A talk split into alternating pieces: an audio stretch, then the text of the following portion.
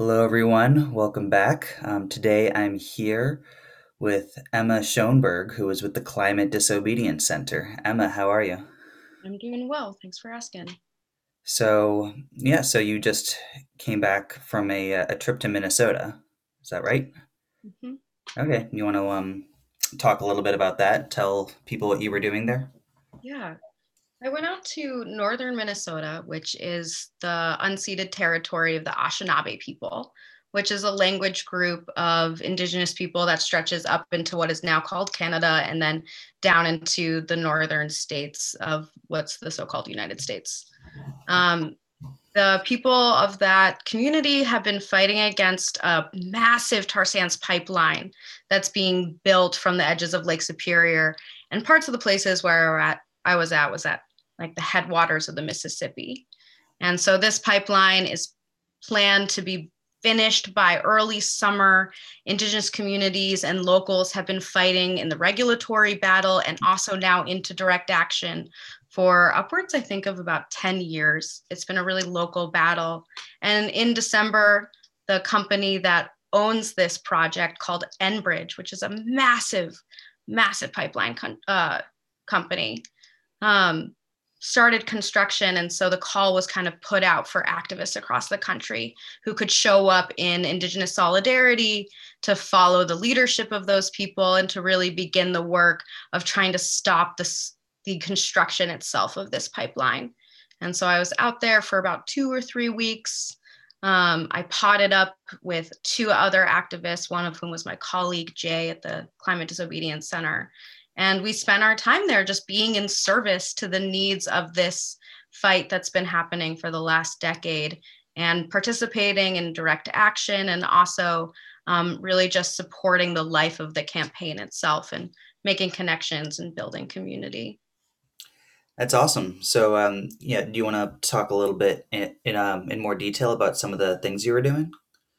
Yeah, I mean, there are a couple of really um, strategic ways in which people can interfere with the process of a pipeline being built. And most typically, that's direct action, which can look like a work stoppage or where you're actually chaining your body to something in order to prevent that construction to go forward. So often that can look like equipment, um, that can look like getting into the trench of the pipeline itself as they're building it. Um, and these are actions that people take because every single minute that pipeline's getting built is the same exact time that the land is being ripped up and they're proceeding forward with this pretty scary project. Um, and so, like the work that I was doing and the work that I do here, I'm a nonviolent direct action trainer.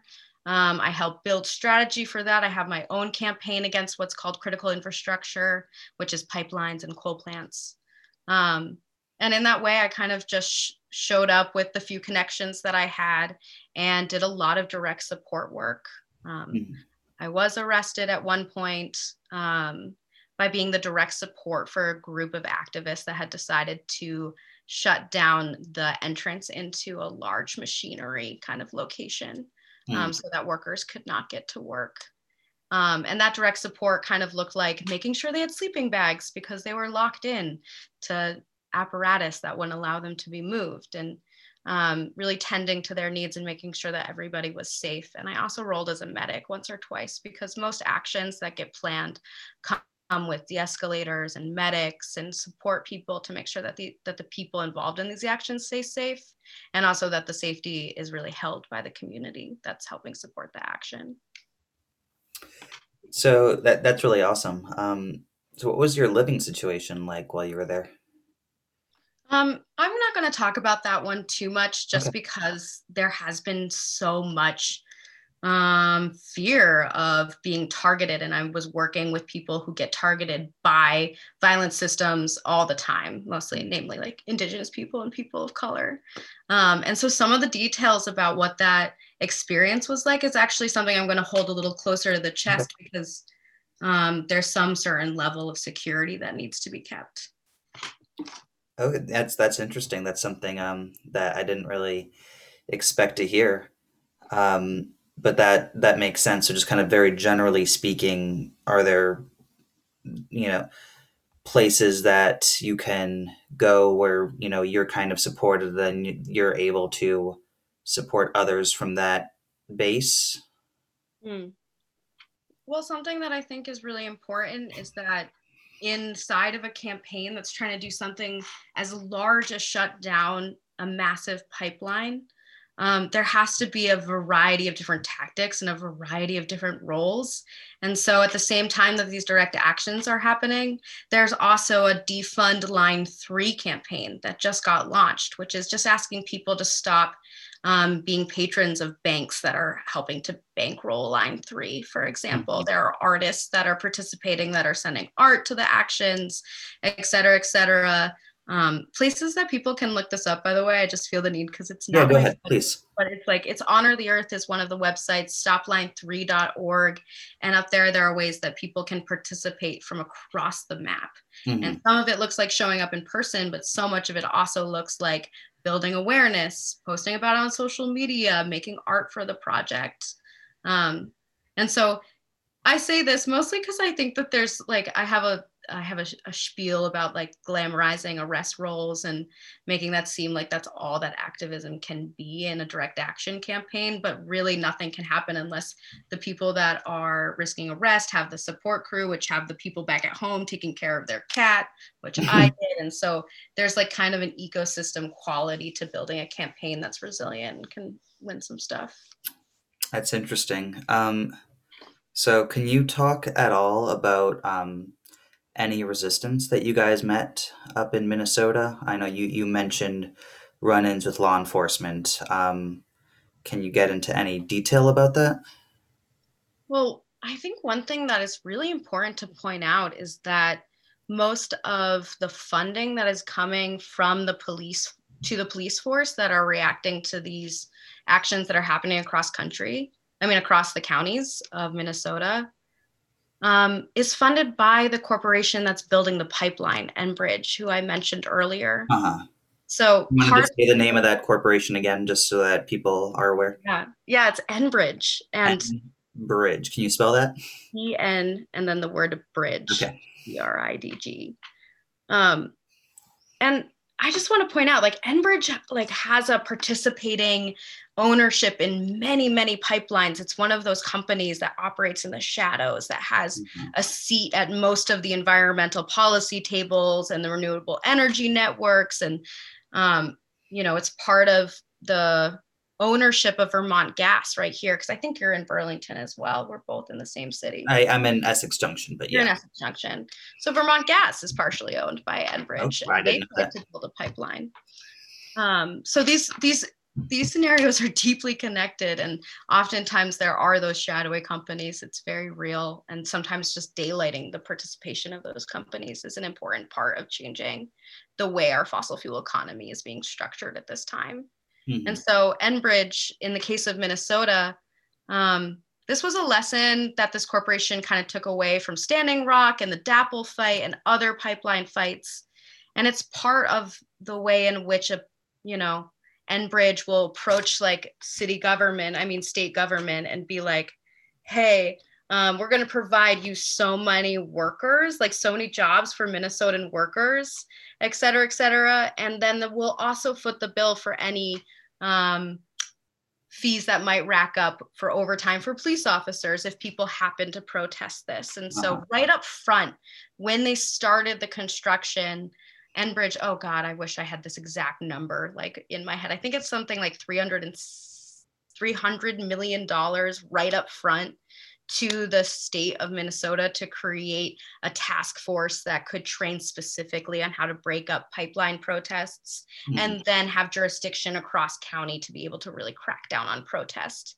And so that was a calculation that Enbridge made after looking at what how much money, and that's some of the tactical, like strategic reasoning behind doing direct action is you're just increasing the overall cost of building a pipeline because huh. profit is the only thing that people care about, not destroy, destroying the planet or the last like indigenous wild rice patches in the entire world or the sacred mm. sites of indigenous people.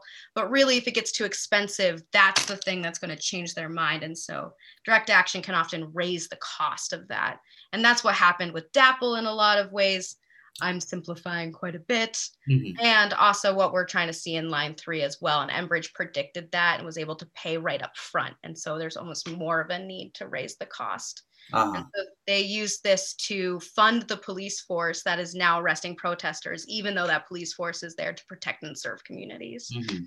Um, so these are some of like the machinations of how corporate um, entities, state entities, and police entities operate in conjunction with each other that serve to marginalize the voices of indigenous people and the kind of entities of this ecosystem that have no voices, which are the ecosystem itself. Like there's no one that's really, the land doesn't have a voice. And that might sound wild until you actually see a giant pipeline trench being carved into a beautiful piece of Minnesotan land.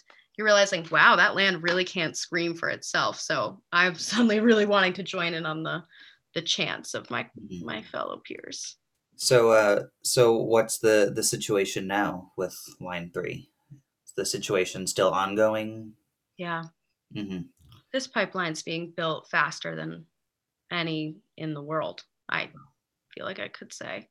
Wow. Um, and the fight is escalating right now. Um, there are arrests happening. The call is out there for people to join. The call is out there to participate online and to raise awareness. And I know that this company is trying to push this pipeline forward as fast as possible.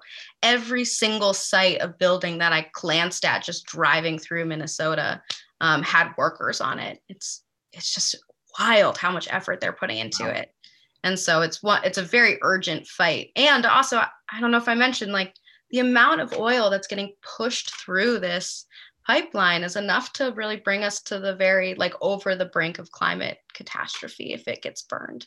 Mhm. Um, and so this is one of those fights that Biden is completely silent about um, currently. Hopefully that will change.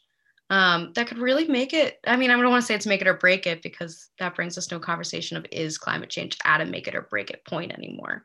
Um, but it has a significance not just to the people of Minnesota, not just to the indigenous people who've lived there for 8,000 years, literally, um, but also for you and I over here on the East Coast or anybody who's living below sea level currently.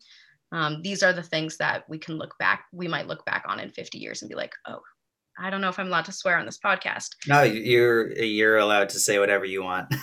Yeah, cool. So this is a no fuck moment. Like we could look back on this and been like, shit, we really should have made a different decision. Um, so Well, yeah, yeah, I I- that's the urgency of life. I I think we're going to look back on a lot of things and think that we should have made different decisions. Um, do you want to talk about some other protests you've been involved in? Just want to make sure people get kind of the full scope of uh, of what you've done. Yeah, sure. what are the other protests? Um, I think that, um, I mean, I've had a kind of non-traditional journey as an organizer and an activist over the last five to 10 years.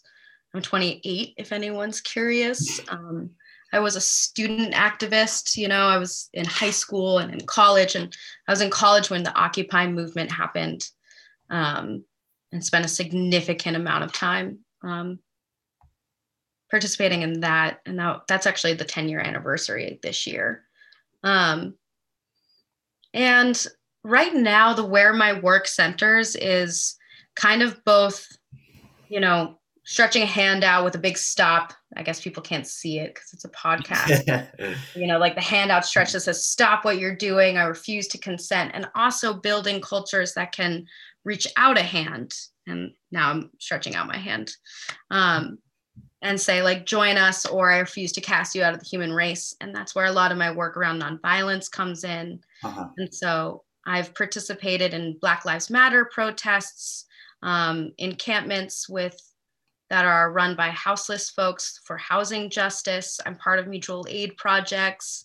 I'm part of police accountability things. And a lot of it's just showing up with trying to hold that balance between saying, like, I refuse to consent with the injustices that are happening and the handout stretch that says, how are we going to build a better world? And so the protests themselves are moments in a much larger kind of philosophy of change making. And. I should just reference those two hands that I mentioned is Barbara Deming, who's a nonviolent activist from the, uh, I'd say the 1970s. Okay, interesting. Um, what what are the what's the attitude generally like at, at these protests? And I know that's that's kind of a giant question, but you know, it seems like in certain cases, like at Occupy Wall Street, you're almost kind of set, putting setting up a little settlement Mm-hmm. and building a little community Mm-hmm. in a space. And like, what what what is that like? It's I know that's a huge question. You can answer it at, at, any at any level. Yeah. Uh, uh, it, no, it's a fantastic que- question. And you're noticing what makes encampments, that's what the tactic is called, Okay. um, different because they are kind of, there's an old anarchist phrase of like, yeah, I'm pretty sure it's anarchism, communism, that said, like, we're building the new world in the shell of the old. I'm actually getting a tattoo on my body that represents how the fact that like we're always in tension between the worlds as it is and the world as it should be as activists and organizers hmm and so that's what encampments can be right? Is like there are all of these elements of of an unhealed society a society that hasn't been cared for. And all of the reactions to being exposed to violent systems which are anger and despair and betrayal. And so you say what's the attitude? And and for me i interpret it as like what are the feelings that are present? And so very much a lot of my work is realizing that activism is about a healing process.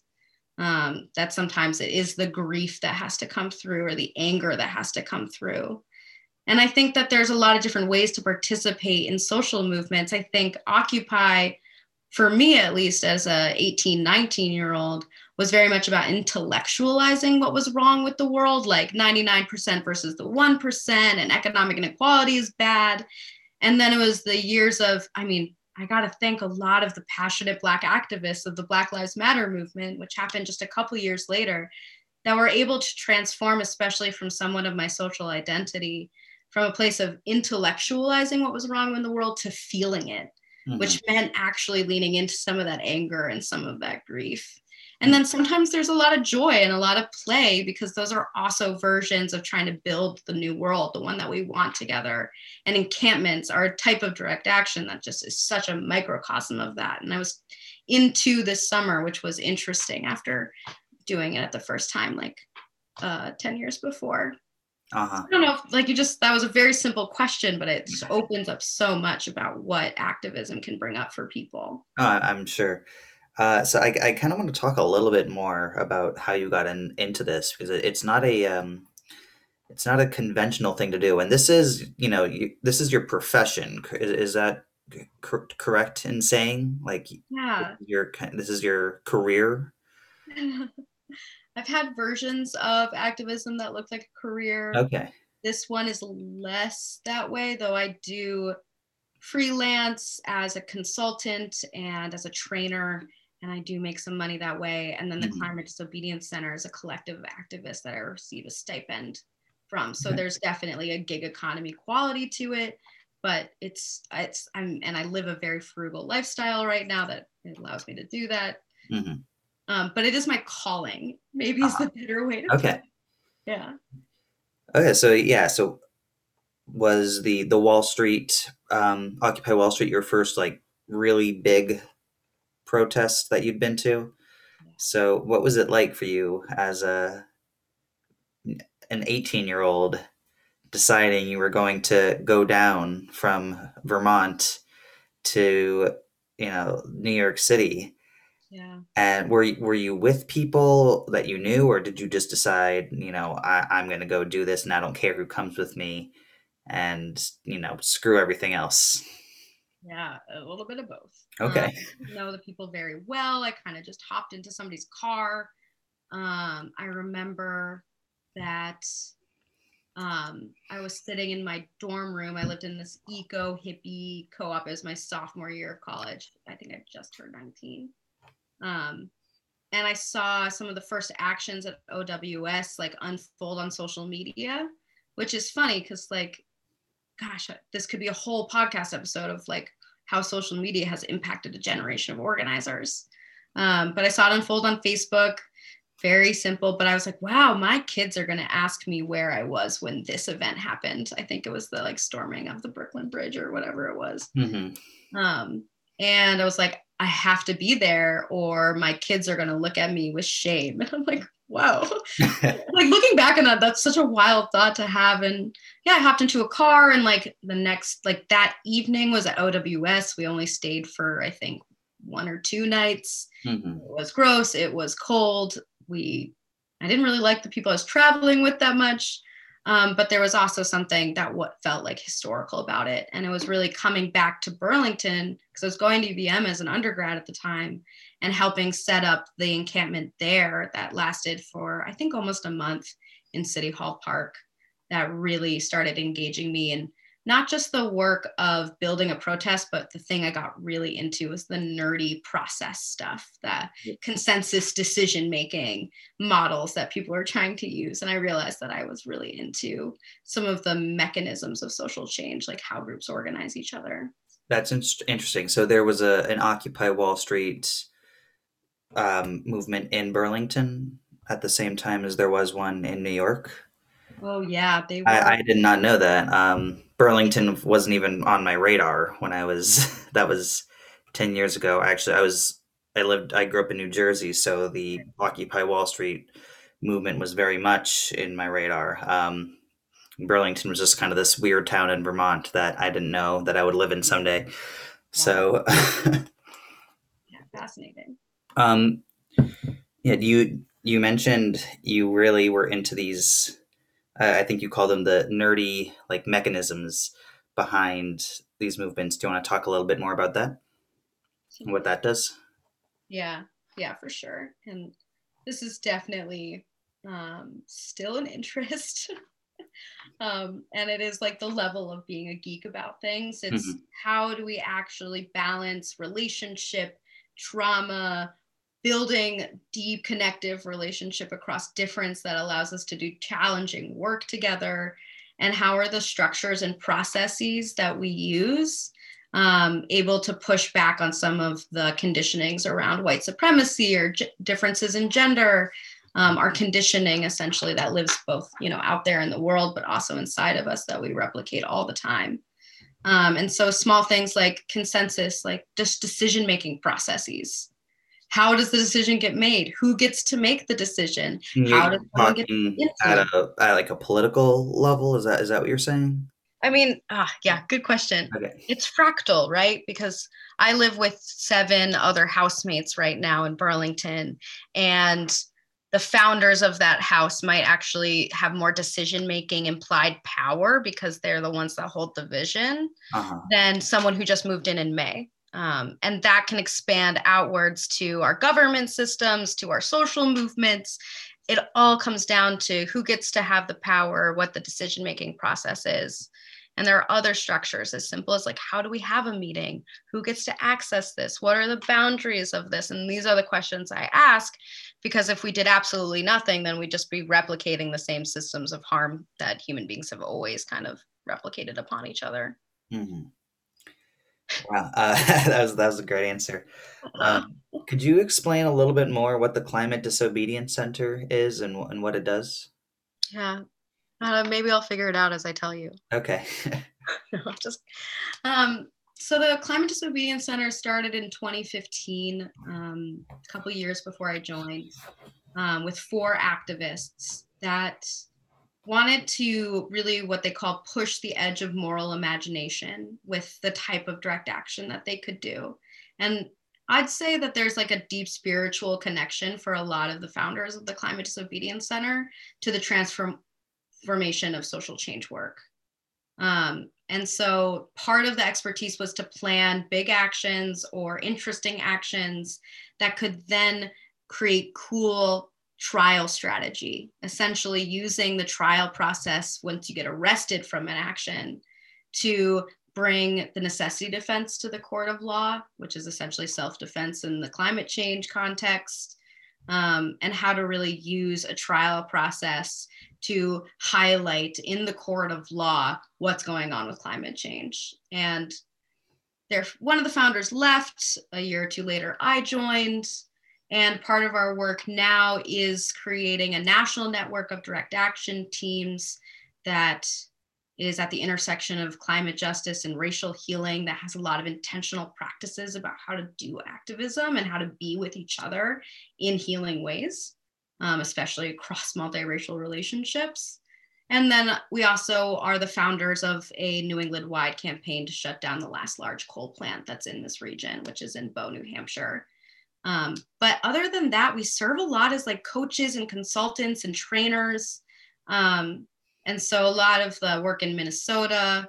So I think that was more coming from like a place of just desperately wanting to participate there and like to mm-hmm. lay some labor down in that area, but a lot of the places that we find are just like being with activists when they are building something new or they have an idea and they're they're facing you know structural barriers they're not being able to find their people they don't have the training and so a, a lot of our work is being pollinators or i use the word coach sometimes or mentor but that sounds a little more pa- maybe patronizing than I want it to be because I feel like they're just really reciprocal learning relationships of mm-hmm. support. Mm-hmm. And it's that's interesting. So you, guys do a lot of different stuff. Well, the structure of this the Climate Disobedience Center was essentially we don't pay each other, we don't pay ourselves above a stipend um, partially because we don't want to have to keep an organization alive by continually fundraising for it um, because our livelihoods depend on it. Um, we don't accept grants for that reason because we don't want to head into this thing where we're always trying to meet a grant deliverable as opposed to meeting the needs of people who reach out to us. Uh-huh. Um, we operate in what we call the gift economy, um, which is like a lot of faith that people will support our work through individual donations, which has worked out for the last five years. Um, yeah, and so in many ways, the Climate Disobedience Center is trying to structure something that leaves us outside of the realm of nonprofits um, and really leave us available to do anything and to allow us to do things that speak to us, that arise in the moment. So, you know, this summer I headed up to Maine to visit my colleague Jay, who I mentioned earlier, uh-huh. and stumbled upon a on a on that housing that housing justice encampment that I mentioned, and was able to stay up there for almost two weeks um, because the CDC's stipend allows me to go where I'm needed and where I can be of service, and that is a partially how I also talk about some of the privilege of being in this role. Is wow. that very much I see myself as um, a service provider um, in moments where people are holding really complex systems and really complex relationships. So I, I wanted to circle back a little bit, and so you said that the um, Climate Disobedience Center had kind of made a very conscious choice to be to not be a registered not pro- not for profit organization. Is that correct? Yeah, we're technically a collective um, or independent contractors, if you will. Um, we have a fiscal sponsor. Thank you so much to the people who want to be fiscal sponsors out there in the world. Um, our work is mostly around education and support and you know consulting to be really clear and less on the actual doing um, and partially this is some of the decisions around this where um, it takes a lot of privilege and what often so many social justice nonprofits, which was one phase of my career, was in that realm. And that was very career oriented, is, you know, they get, they need to start ma- making choices about what they can do with their programming based off of what they can fundraise off of. Okay. Um, and so the needs, like every nonprofit has a board. We also have an advisory board because we believe in mentorship. Mm-hmm. But nonprofits have a board, they have fiscal responsibility attached to them to be able to meet people's salaries, provide them health care, et cetera, et cetera. Um, and so oftentimes it is the fiscal responsibility of that organization to keep itself alive. And so okay. we make very intentional choices with our privilege, I'd say, um, to stay away from that dynamic because it means that the choices start getting a little out of our hands about how free we are to do our work. That's that's interesting. So even within the realm of of protest and of charity work, you guys are like the rebels. I like that interpretation. Yay. Um, yeah, and and you know, like there are a lot of freaking flaws to this. Like there's a lot of nuance, but these are the parts that I like about it that are a little shinier.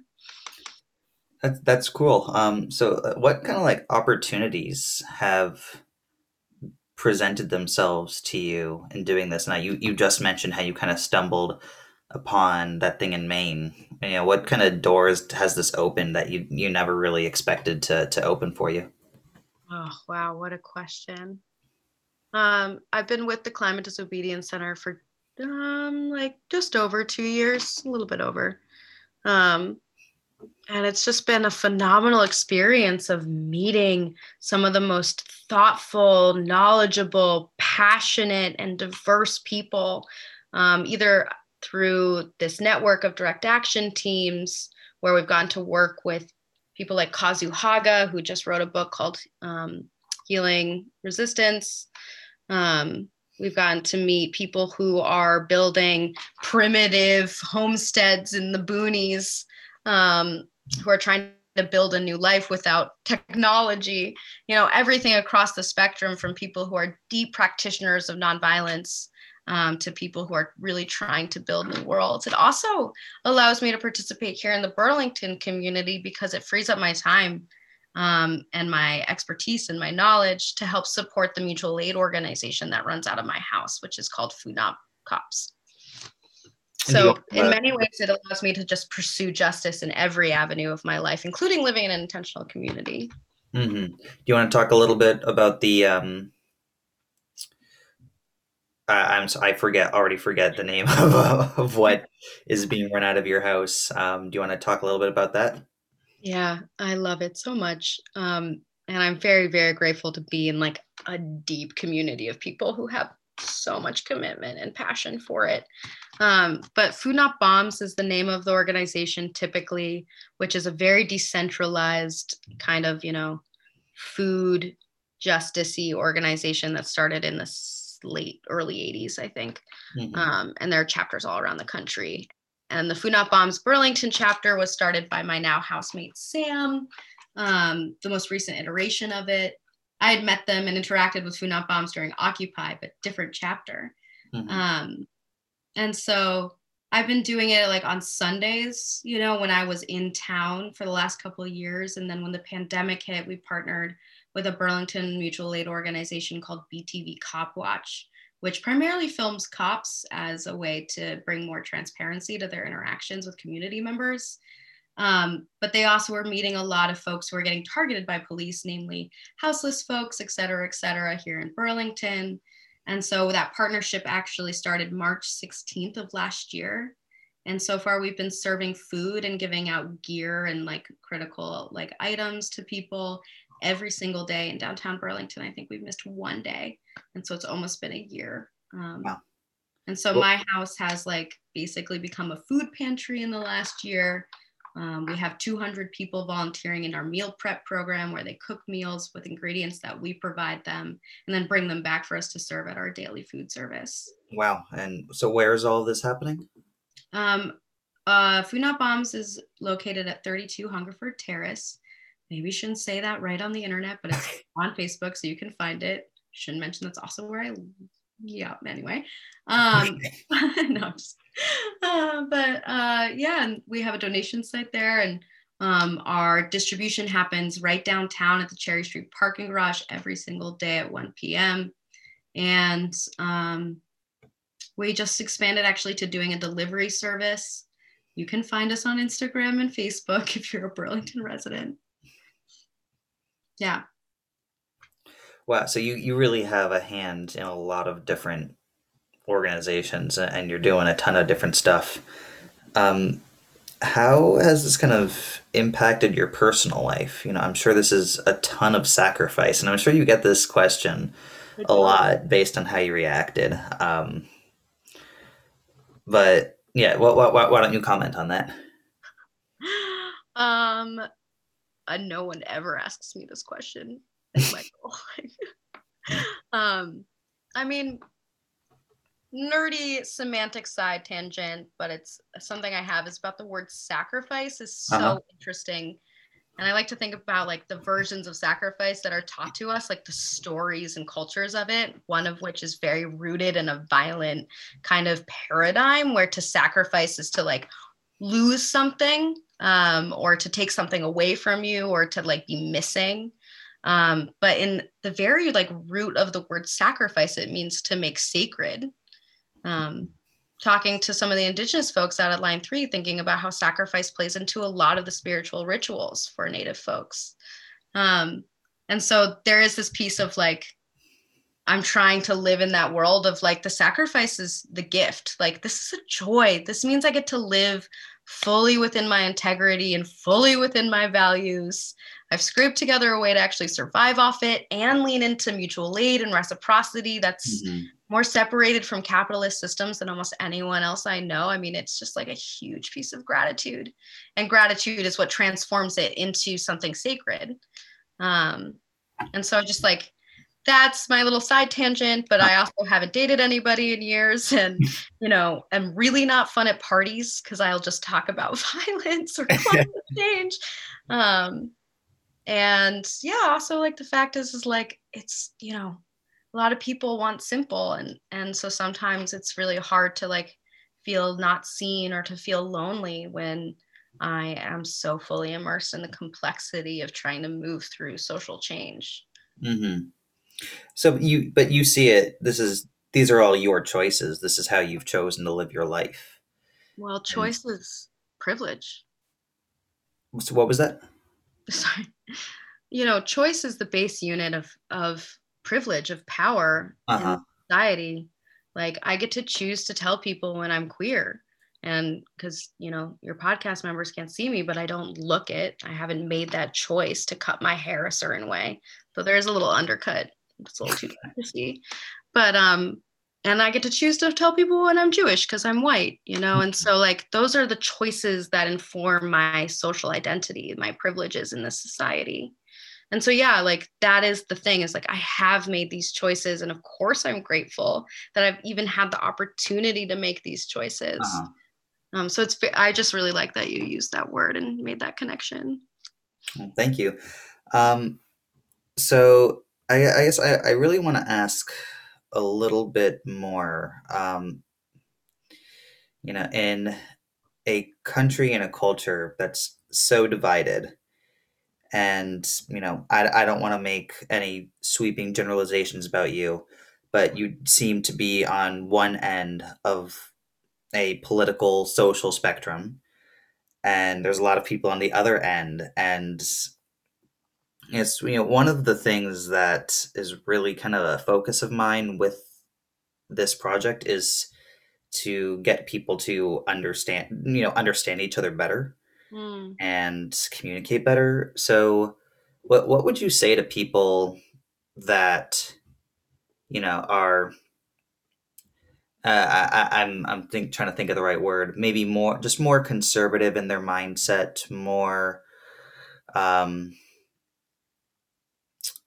you know things like pro law enforcement, um, anti protest. You know, what what would you say to them to try to better understand what where you're coming from? Oh, oh, what a question! yeah, so much of this does boil down to how do we build relationships across difference. Mm-hmm it's like one of the simplest questions we can ask about how to transform society and so i think about that with the like you know, people of color that I work with, right? There's a huge gap of difference there. And I think about that too from people who share a different worldview than I do. That's how deep this goes. This is worldview stuff. This isn't opinion. This isn't even conditioning or culture. It's like straight up, you know, I might, this, this is an example someone used to once describe a worldview to me. Like I might look, or an indigenous person, for example, might look at a mountain and say that mountain is my grandmother. And another person not from that identity might say that mountain is a mountain. And that is the difference of worldview that doesn't invalidate each other um, unless they're in a power struggle over resources or, um, yeah, mostly resources. Uh-huh. Um, and so I do that. This is like brings back that Barbara Deming two hands kind of idea that there's a hand outstretched that says stop and I refuse to consent. And there's a hand um, that is like reaching out to people to say, you can grab this if you want it.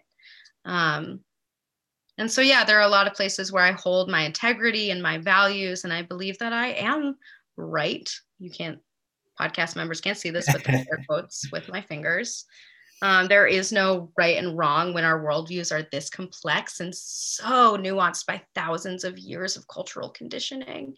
Um, you know, I think one of our problems with conflict, especially in a white supremacist context, is that it's usually a pitched battle, a war over winners and losers and right and wrong and takers and leavers. Um, and in many ways, like breaking down those binaries to not maybe just like we're all human which is a little bit you know cheesy but really to a place of understanding that the complexity is outside of our control. So maybe i'm not even saying things to people who come from a different conservative worldview than me. Maybe i'm listening in that context. Mm. maybe i'm aware that like my role is over here and there are people in my networks or in my life or in this state of vermont that i love so much that has so many problems that are actually doing that reaching across the aisle work. And so this also comes from an idea of like, my way isn't the right way. It's just the way that's right for me.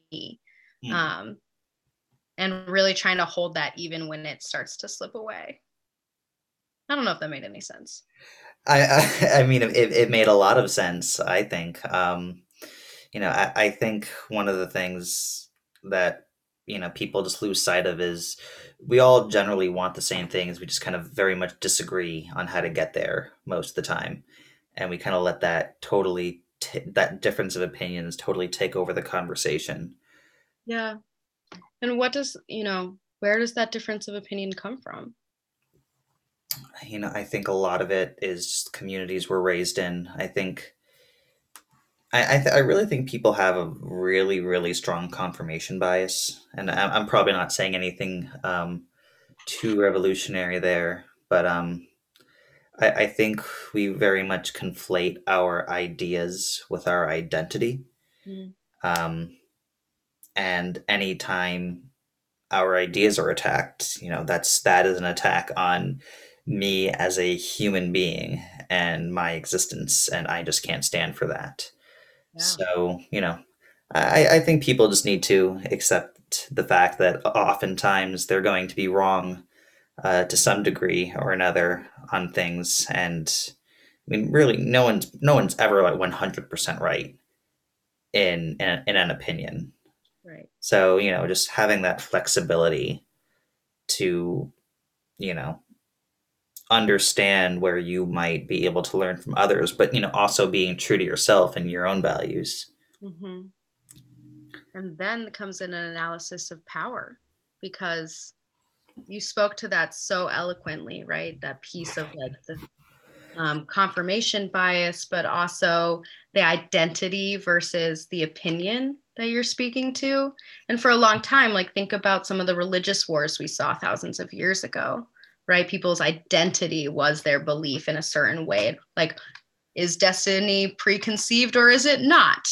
You know, does God is does free will exist? People would go to battle and die over that. For thousands of years, people killed anybody who didn't share the same opinion as them. My Jewish ancestry has that own story to it. And that's to retain power. And so there's the you know pow- like kind of power free analysis that is like we are all different. We have many complexities that inform our worldview. Um, no one is completely right. No one's completely wrong. And nobody's tactic is the best tactic and nobody's way forward is the right way forward. And i fully believe that and hold at the exact same time with a power analysis that um, the same people have stayed in power you know white folks essentially yes. men for so long that there's obviously some construct in place that has allowed that to keep happening and it's mostly violence mm-hmm. and the fact that anybody who disagreed with that power construct and didn't have the like well we're all just human you know was killed yeah. um, that's like the reality of it and that's where the power analysis starts coming in and then i get to get like you know especially if i've had a beer or something i'm like guess what i'm i'm right I know justice. I'm the end all be all of that. And, you know, I also can kind of relax into that sometimes, but it feels like an indulgence for sure. So um, I, I wanted to change gears a little bit back into some of your experiences and um, maybe talk a little bit about your experience with. Um, so you were at Black Lives Matter protest this summer. Mm-hmm. Yeah. So in Burlington, which I guess wasn't exactly Black Lives Matter, though I participated in some other ones in other places.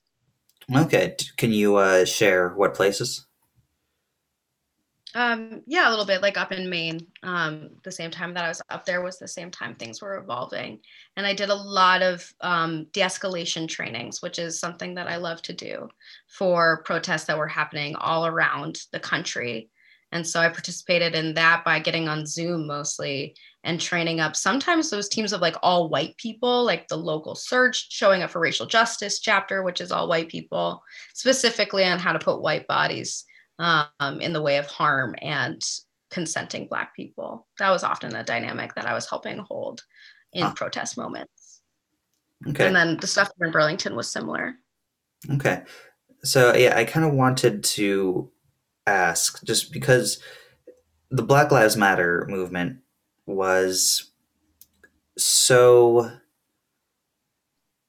I, I don't know I don't know if politicize is the right word, but it you know it kind of grabbed everyone's attention for you know a, a really a matter of weeks this summer, and you know people on from all different political perspectives had their opinions on it, and so know, and there were a lot of different facets to the protests. Um, and you know while i think the the rioting was very much a small minority of people that weren't really that associated it was still there and it was still talked about so you know i, I guess i, I kind of wanted to get your take you know coming from within the movement as to what you saw yeah. And only tangentially within the movement right? Because i'm huh. a white person in burlington vermont. Yeah. Uh, and so like just to, like even when i'm talking about line three at the beginning of the show when i'm talking about it it's only through the lens of my own perspective and it's not authentic to the actual fights that are happening there because i'm not of those people. Mm-hmm. um, so i just like that's a little disclaimer i think is the word for it. More like just a real honest like answer that i can't i can only like show up in this identity in this lens. Mm-hmm. um, and so you're kind of speaking to i don't know that kind of conflict i guess. Like it's in a it's a emotional and spiritual and mental and embodied conflict that is being created by uprisings by police abolition movements by people taking to the streets. Um, i think the best place to look is back to martin luther king who you probably know has been incredibly whitewashed down to his least radical self. Um, but he wrote, and I think it's a letter from a Birmingham jail, pretty sure. And if you haven't read that, highly suggest, highly suggest, very applicable to life right now. I read it um, many years ago, but go ahead. Yeah. And this all of your podcast listeners. But um, this idea that direct action protest movements aren't there to create conflict, which I think was so, like a bit about what your um, question is getting at. But what they do is they serve to reveal the conflict that is already there. Mm-hmm. Um, and so that conflict, people have been, Black people have been murdered at astounding rates by police for decades.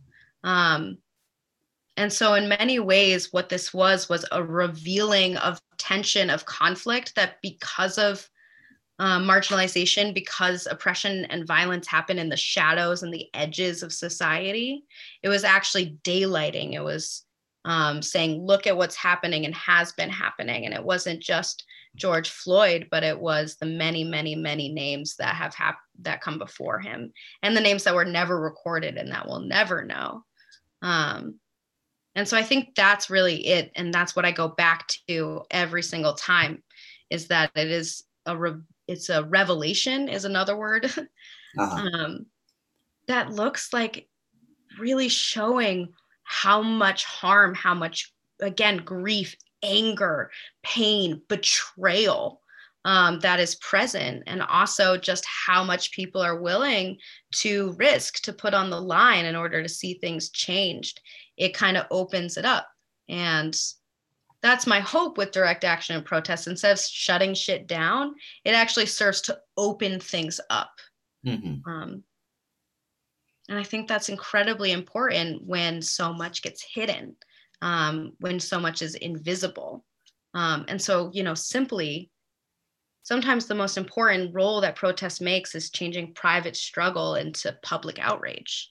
Mm-hmm. And Martin Luther King spoke to that all the time. And his own idea of direct action was to achieve what he called positive peace, right? The idea that negative peace is when things are tranquil and quiet and they look nice, right? Mm-hmm. And you can't actually see the tension that's just underneath the surface.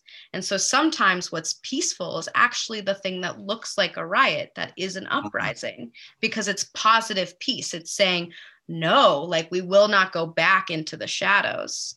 Um, and so I very much saw those as peaceful protests. Mm-hmm. Um, even though now we're seeing by the way, just like bills, legislative bills getting put into state houses all across the country that are starting to limit people's access to free speech. There, we're seeing unlawful assembly charges more and more.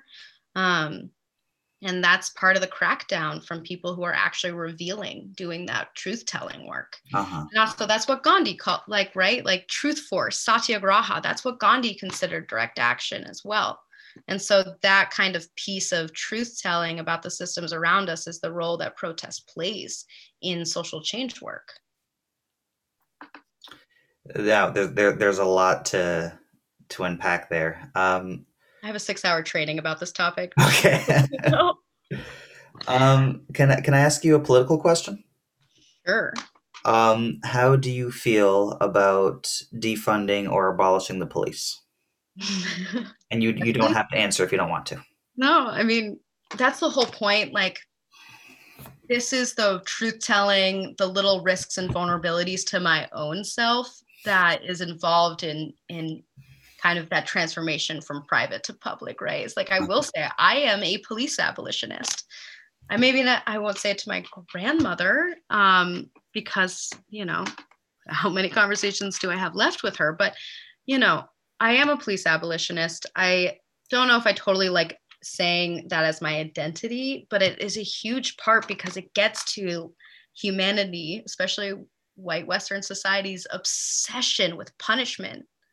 Like beneath just all of the abuses and all of the statistics and all of the weird crap where like police come from a history of, you know, private property ownership, which at one point kind of recently included people. There's a lot about policing that makes no freaking sense that is there from some very weird union work and shifts in policy.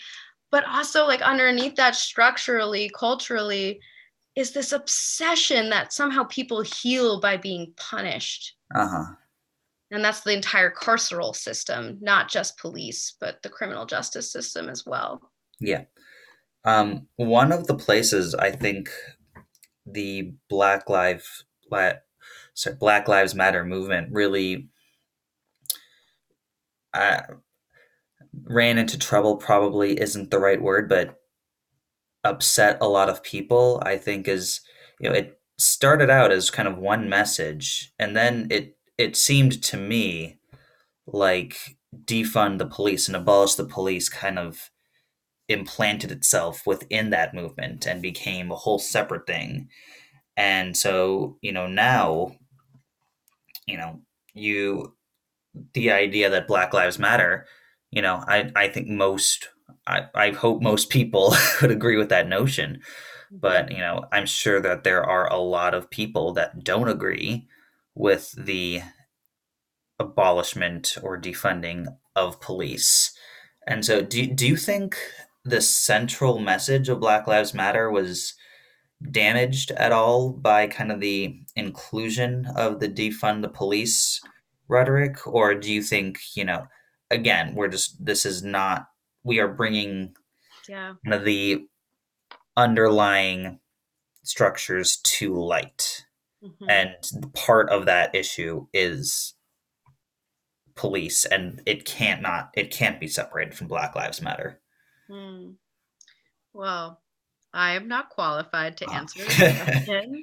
I would be curious what like Alicia Garza would say or Patrisse Cullors, but like um yeah like let's we could think about it tactically or strategically and then i like would have to ask what are the goals of the black lives matter movement that's assuming that it is somehow centralized uh-huh. to be able to concisely speak to those goals which might not even be the most strategic move in its own right or even possible because black people are not a monolith that all agree with one another just because they're black i mean we i can just look at history and be like well you know Ferguson, Missouri was based around a police killing of a young black man, mm-hmm. Michael Brown.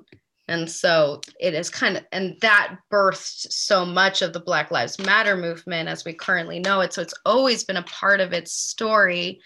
Um, and I'd say that it's the groundwork. I don't know, I don't want to say this too confidently, but I might suspect that it's the groundwork of the Black Lives Matter movement just being able to polarize effectively strategically polarize right? That's what they did um, in that moment is they say black lives matter or they don't you know and that was a way to actually start shifting people into more allyship or less allyship in a more clear way. This is often called the spectrum of allies and it's a module that people use in strategy planning. Um, so to kind of get to that that groundwork, that cultural groundwork, strategic groundwork, the organizers that have been mentored by Black Lives Matter participants, the young Black folks that I'm seeing just throw their entire hearts into the police abolition movement, et cetera, et cetera. I think those are deeply related in the same kind of movement ecology, if you will, or ecosystem or social fabric, whatever analogy you want to put to it, they are deeply connected in my kind of limited view. And I also think that there is room for both defund and abolish and I don't give a shit about the police inside the Black Lives Matter movement mm-hmm. because it is a movement, not a campaign. That's the uh-huh. difference. So there are multiple campaigns within that movement. But I, I think what gets difficult is people hear the message defund the police and then that gets attached to black lives matter and that's attached to all black lives matter.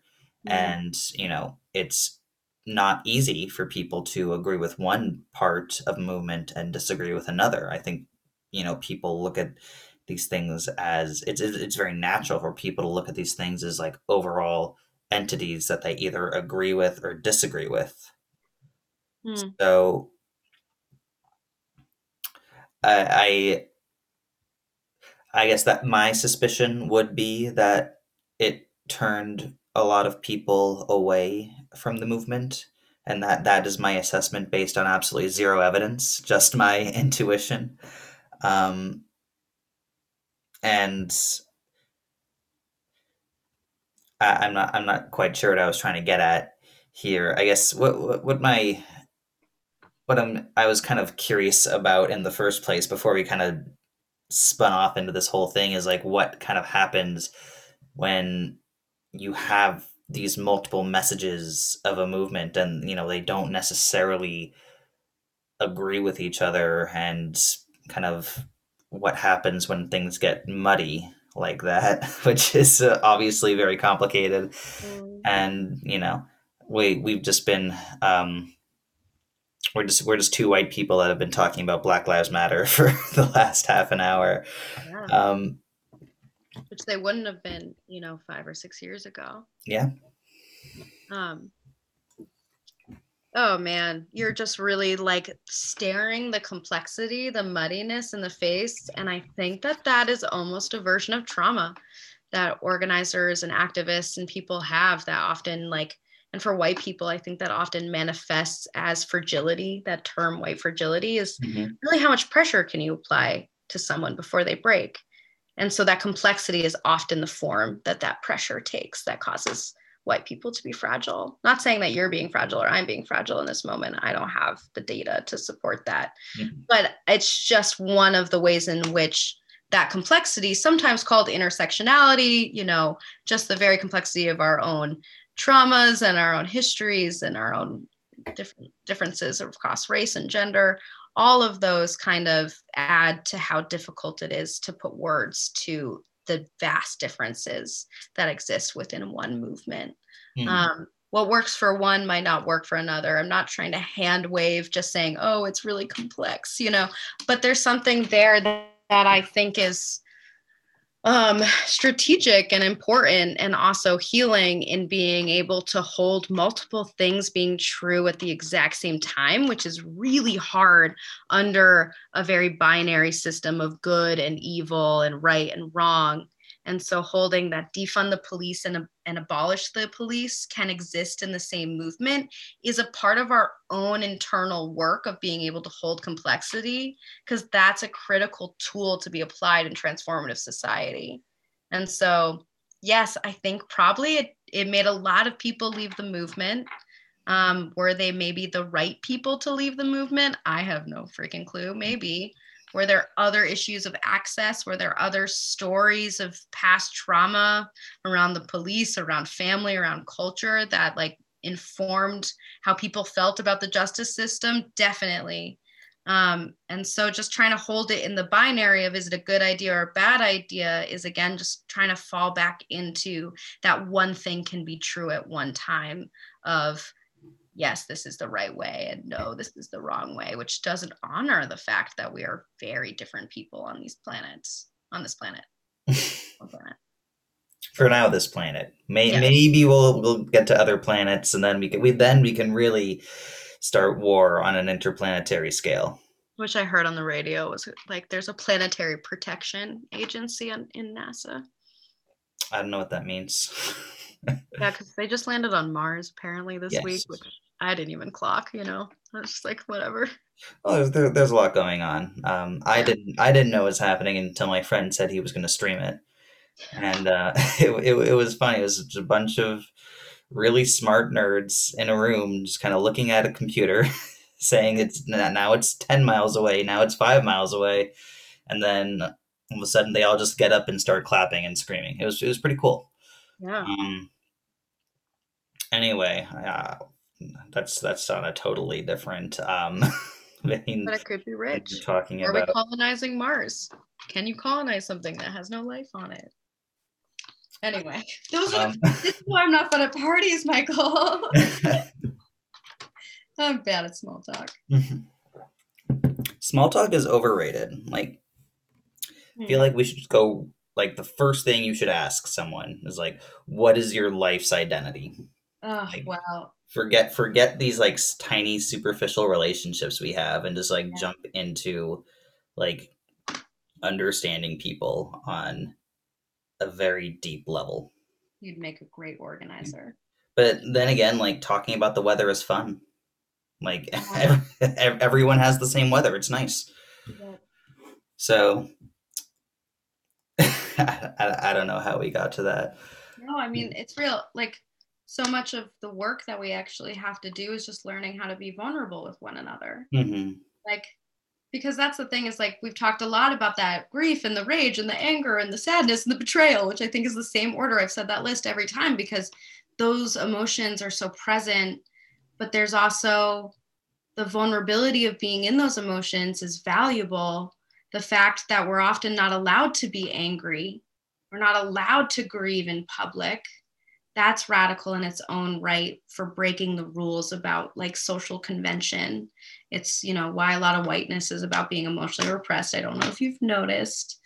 Um, but also there's the reverse of it too the healing side of it that our vulnerability can look like saying i love you. Like that's the most vulnerable thing we can ever do sometimes with another person.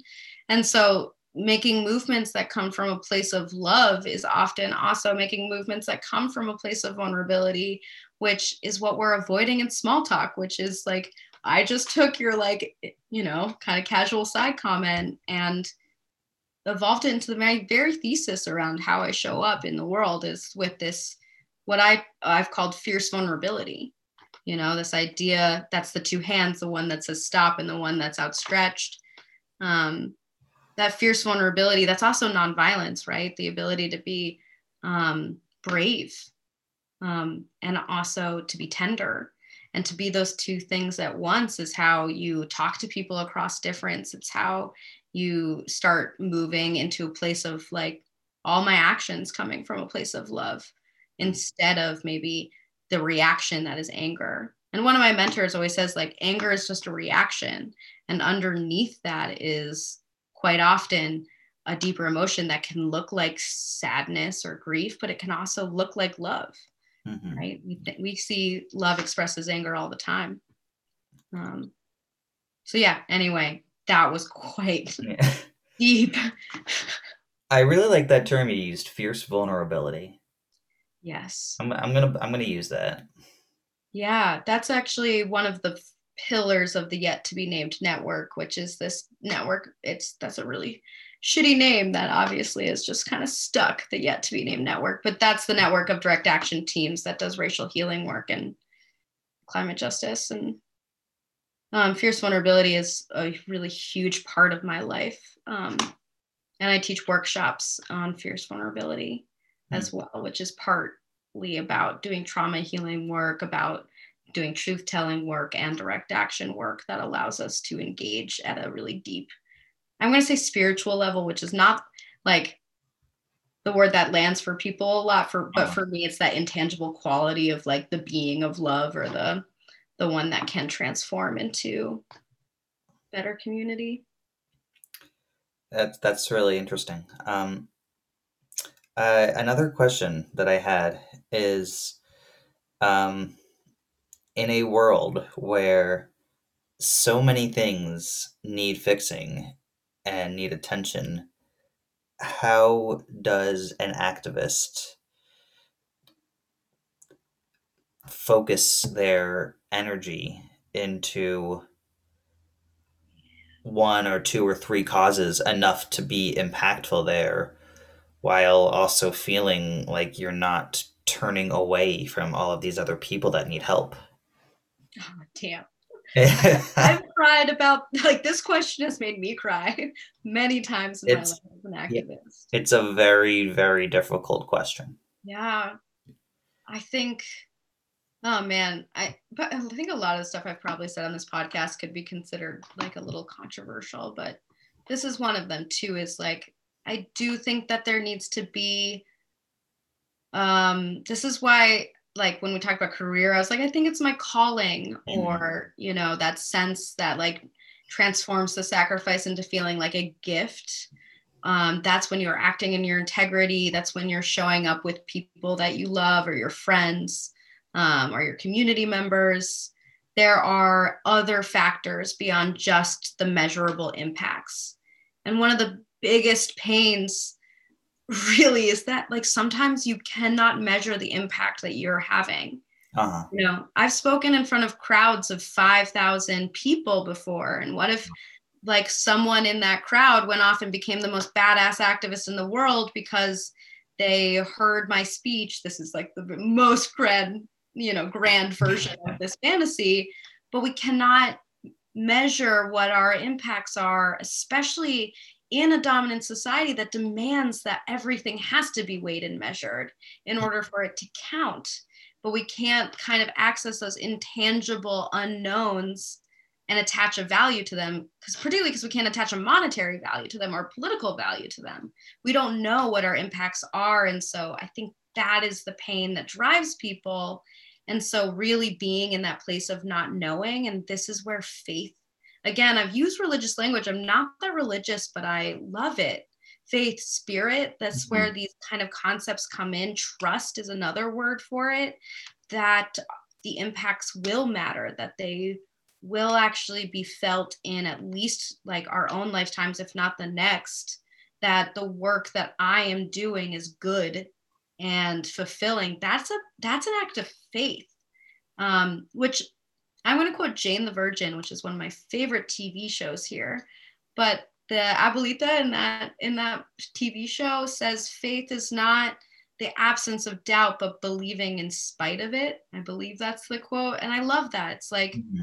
i every activist i work with and i work with a lot of younger activists now um, struggle with doubt and it is one of the human demons that plagues everybody and i think it's very much the inner oppressor or the inner critic that starts to like weave in the doubt which leads to shame yeah, that's a whole other thing but um, how does one pick I think it's like what feels good. Where are your friends? like who is going to be your people? Like what do you feel like you can win? Do you even need to win in order for it to feel like it's good? Um, there's a lot of losing in activism, so I don't suggest trying to hang your hat on winning something because you just don't. Um, unless you get to decide what the win is, right? Like uh-huh you might lose the policy battle, but you might win a huge community of people that are engaged in your issue or your next, you know, hot sweetie of the moment or whatever it is. You can decide what your win is. And um, so, yeah, if there's pleasure, um, if you feel fulfilled, if you feel called, and this is why getting into our bodies is so important and tapping into faith or spirit or whatever you want to call it is, it's just like it does this meet my integrity? Does it make me feel seen? Um, those are valuable questions to ask. And then, because it doesn't matter, we don't fucking know what's going to fix climate change. We don't know what's going to abolish the police or replace the police or whatever it is. So, like, a lot of young folks and or newer organizers and activists are like, do electoral work because it's the only way. Like, you gotta elect Bernie Sanders as president, you know, and like the anarchists are like, no, don't acknowledge the state and blah, blah, blah. And they're all trying to figure out which tactic is right, but we don't fucking know. Uh-huh. And so, like, do the one that speaks to you and to the way that fits your worldview and the one where, like, I don't know, the hottest people are, if that's like what's going to be the thing that brings you in. Kind of a joke, kind of not. Okay. all right. Um, yeah, that, that, that was a great answer. Um, uh, if you could fix one thing, what what would you fix? No one's ever asked me that before. Oh God. Um, I think that so much of what these systems of violence have done for thousands of years is removed people's ability to trust each other. Mm-hmm. Um, and so, if I could fix one thing, just one, it would be the mending of some of that trust um, to make trust easier to access, um, which means undoing our whole pent up shit around being vulnerable or for asking for help, which means undoing white supremacy. So, by picking trust, I actually get all of them. Um, yeah, I was uh, I was about to say that. That's actually a really great answer. I think most people, myself included, would say something like very tangible, like you know, end world hunger or give everyone access to clean water, and like you know, th- those are great things. But you know, it's it's a little bit like that um old story like teach give a man a fish, he'll eat for one day, or if you teach him to fish, he'll eat for and, until he uh, gets until he catches all the fish in the ocean. Um, so you know, I, I, I, instead of like a tangible thing, you get you, you know you you gave us a tool, mm-hmm. which is even more valuable, I think. Yeah, and just working like not you don't have to identify as an activist, right? To start. Mm-hmm asking the question what is trust building in this moment um, what is going to like you know access my little being of love that lives inside me that's another question but probably doesn't apply to everybody listening I, I may, maybe someone um, i don't know um, so how do what's what's a way for someone to be fiercely vulnerable in their life or to practice being fiercely vulnerable oh. or to be more trust trusting? Oh man. Um I mean, I you know, sometimes it literally is just like turning to your friend and saying I love you, mm. which um feels so cheesy, but it's mm-hmm. it's really powerful. Um I think that sometimes it looks like telling the truth Um, and it's like one of the truths, right? Because we've already talked about how there is multiple truths out there. Um, but that revealing work, that like pointing out when something's happening, that transformation from something private to public, even if that private thing is something happening inside of you, being more, it like the fierceness is being able to tell the truth about it, and the vulnerability is being open to like letting it affect you and being attached to it. Um, being passionate was like, you know, not the greatest um selling point i think for my personality because it you know comes across as intense sometimes um, so there's a vulnerability in being passionate and there's a mm-hmm. vulnerability because it risks failure and failure is so scary in a dominant society um, and so yeah i think that like taking those little risks it's all about risk it's all about fucking risk what am i talking about uh-huh. tattoo it to my forehead you know really it's just like ah your risks can look like risking arrest they can look like um, starting to process your own racial identity and social position, even just alone with your own computer and not even with anyone else. It can look like asking for help. Oh my gosh. Any, like, you know, all these different versions of being fiercely vulnerable that look like truth telling, trust building, um, connecting, and taking risk. Yeah. So yeah, I think you gave people a lot of things to work on there. yeah. I mean, the classic like example that I sometimes use about like fierce vulnerability is, you know, Tank Man, the guy in Tiananmen Square who stood in front of a tank with his grocery bags and did a weird little dance. Like, highly suggest go look up. I didn't know he did a dance. Yeah, there's it's maybe it's not a dance. He's like sidestepping. I always just thought okay. that was so awkward and so strange that this person was just walking home with their grocery bags and decided to stand in front of some tanks. And so that's the very dramatic version. But you know, mm-hmm. Whatever your version of standing in front of tanks is. I think uh, I would add um, the Buddhist monks that set themselves on fire in the early days of the Vietnam War. I think that was more in protest to like the Vietnamese government Mm-hmm. I, I could be completely botching this. Uh, and I, I'm not even I, am not even gonna try to remember all the like the intensely like religious political um, conflict that was going on mm-hmm. in Vietnam that didn't even have anything to do with America um, yeah. until America got involved. Any anyway, um, that that's the most badass form of protest I've ever seen is someone literally setting themselves on fire. So, you know, yeah. you, you, don't need to do that. it's it's okay to not set yourself on fire. Metaphorically uh, set yourself yes, on that, fire. That that person was was fiercely vulnerable. Yeah, and it, we remember it decades later. Yeah. You know, both of these examples, and that's the impact that they never knew about their actions. I mean, you know, self-immolation, which is that setting yourself on fire, was also what sparked the Arab Spring, which then became Occupy Wall Street, which then created this organizer on this podcast. And so again, like not being able to trace or measure what our impacts are, though self-immolation definitely is impactful. Mm-hmm.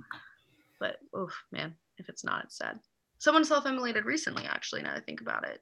Anyway, that's probably like a just a dark tangent for okay past 9 p.m.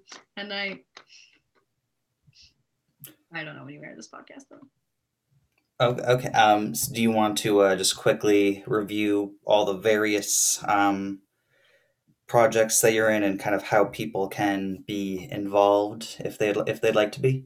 Yeah, I mean, donate, check out, watch the documentary, create art, do whatever you can to spread the word about line three, and that's www.stopline3, the number, dot .org. Um, you can also go to honortheearth.org to find more information out about that because um, it's an important fight and it is a very urgent one happening right now.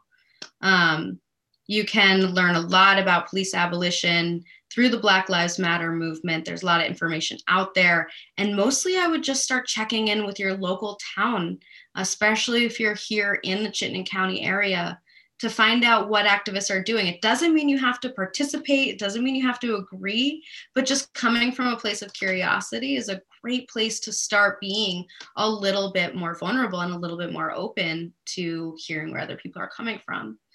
Um, and then Food Not Bombs is an organization with chapters all across the country. Food Not Cops, the collaborative project, is here in downtown Burlington every day at 1 p.m. Facebook, Instagram. That's a mutual aid project that mostly brings care and items and food and um, companionship to our neighbors, especially during the time of COVID. Mm-hmm. Um, check out if you're in the Burlington area, um, also like the Battery Park movement and their work. Um, they're one of the organizations here in town that's been doing amazing work to change things at the city level in terms of what a safe community looks like. There are probably a lot more I can mention. Awesome. But. And then, um, so a lot of my listeners are my high school friends who live predominantly in um, in north central Jersey. Although that that's a whole debate that I, I I'm not going to get into. You know what is central Jersey? But so do you do you are you involved with any organizations in that area? Maybe in New York City, or are you tangentially um, just aware of them that you might want to recommend? I know nothing in New Jersey. That's okay. That's that, that's fine. There's, my, my parents are from New Jersey. I I know. Yeah. Yeah.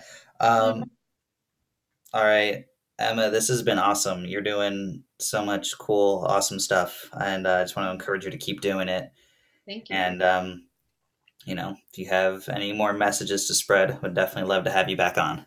Great, yeah, and um, thank you for your insightful questions and probably your own little risk of getting me on this call, having no idea. Um, well, that that's that's the fun part of this is, um, you know, you just you get to to know about someone learn a lot about them in a in a very awkward way.